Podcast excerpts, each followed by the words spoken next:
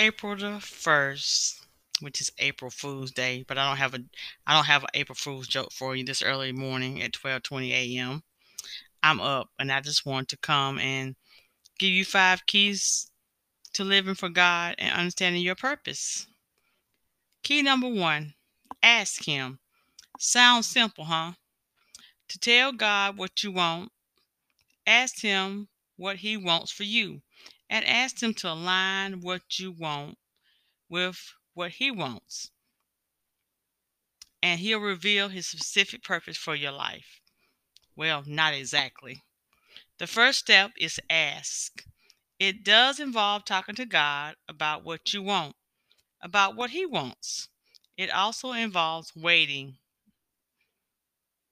Do we like to wait? Mm, sometimes we have to again just wait and again and again and again we wait. Don't ask God to reveal his divine purpose for your for you by making demands. Rather ask because in doing so, you are building a relationship with him. That relationship is essential to understanding what he wants for you. That doesn't mean, however, that you will be given answers right away of all at once. God's timing is different. His thoughts and ways are higher and bigger than we can even imagine. In Isaiah 55, 8 and 9, he says, My thoughts, for my thoughts are not your thoughts, nor are your ways my ways, says the Lord. For as the heavens are higher than the earth, so are my ways higher than your ways, and my thoughts than your thoughts. He knows what he is doing and he is listening. So ask. Step two, listen to him. You know that friends that just chattering and go on and on and never stop to give anything time. Because when you're talking to your friends, you're they're just just talking, talking, talking, and they never give you time to even say a thing. So don't be that person with God. God has a lot to say. What he has to say is hugely important and will make a positive difference in your life. It's just if you just stop and just listen. That means, of course, searching his word, often to see what he wants to reveal. It means listening to that still, small voice that God sometimes uses to guide and direct you. The more you read, coupled with asking for understanding about what you're reading, the more you will understand what God wants for your life. Don't assume, however, that everything that happens is a sign from God. Hmm. he doesn't micromanage your life. You have free will to make a choice, to make mistakes, to learn from the mistakes.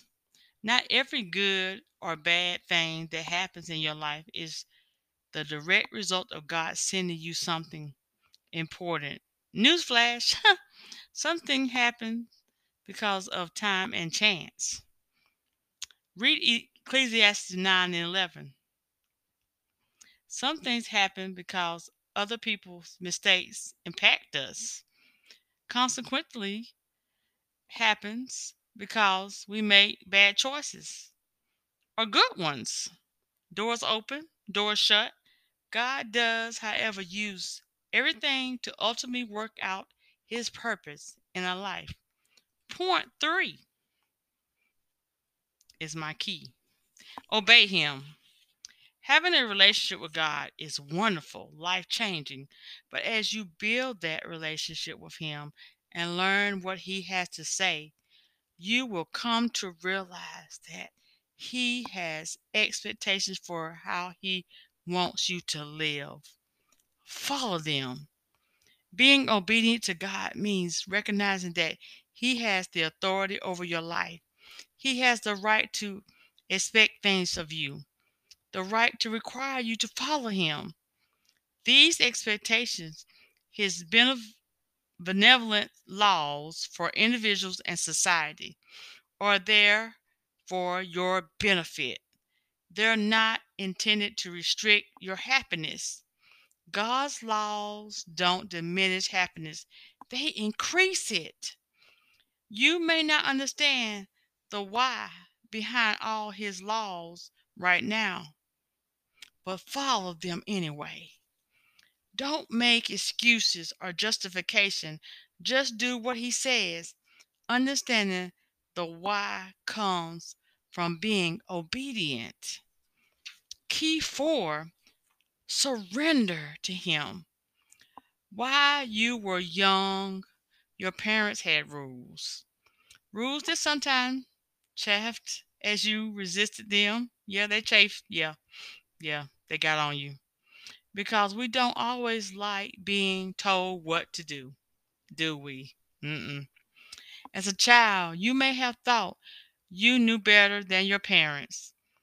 Understand, you grow up and realize how little you actually did know.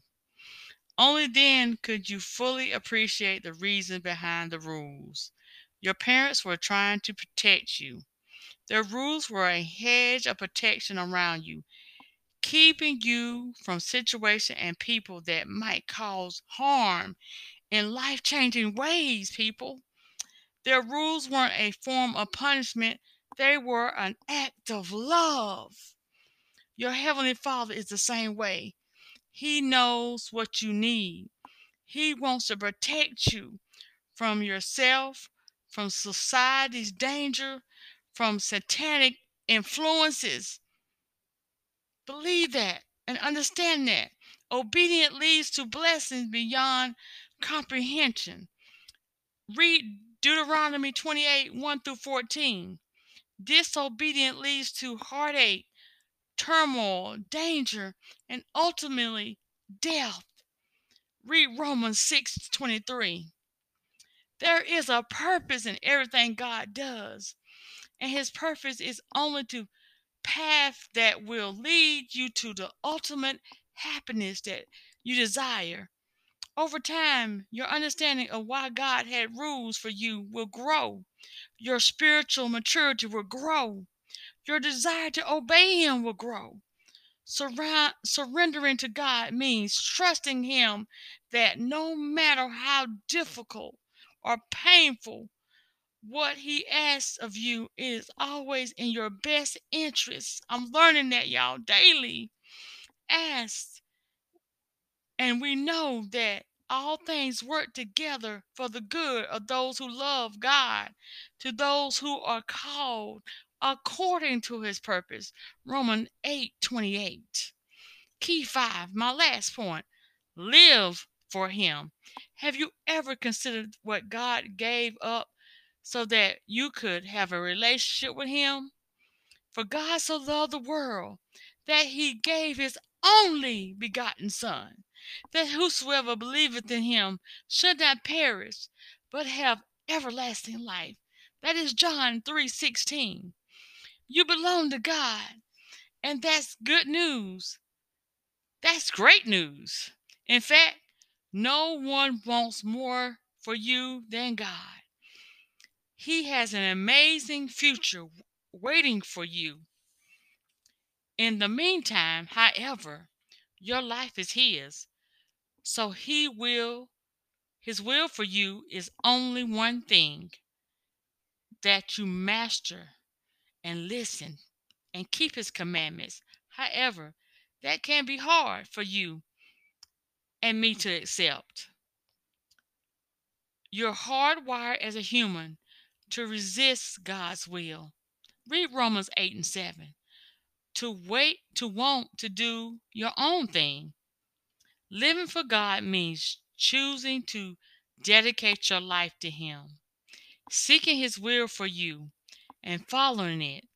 If you make your whole life about growing in the grace and the knowledge of Him and His Word, about serving others rather than yourself, then you will be living the divine purpose for you every day.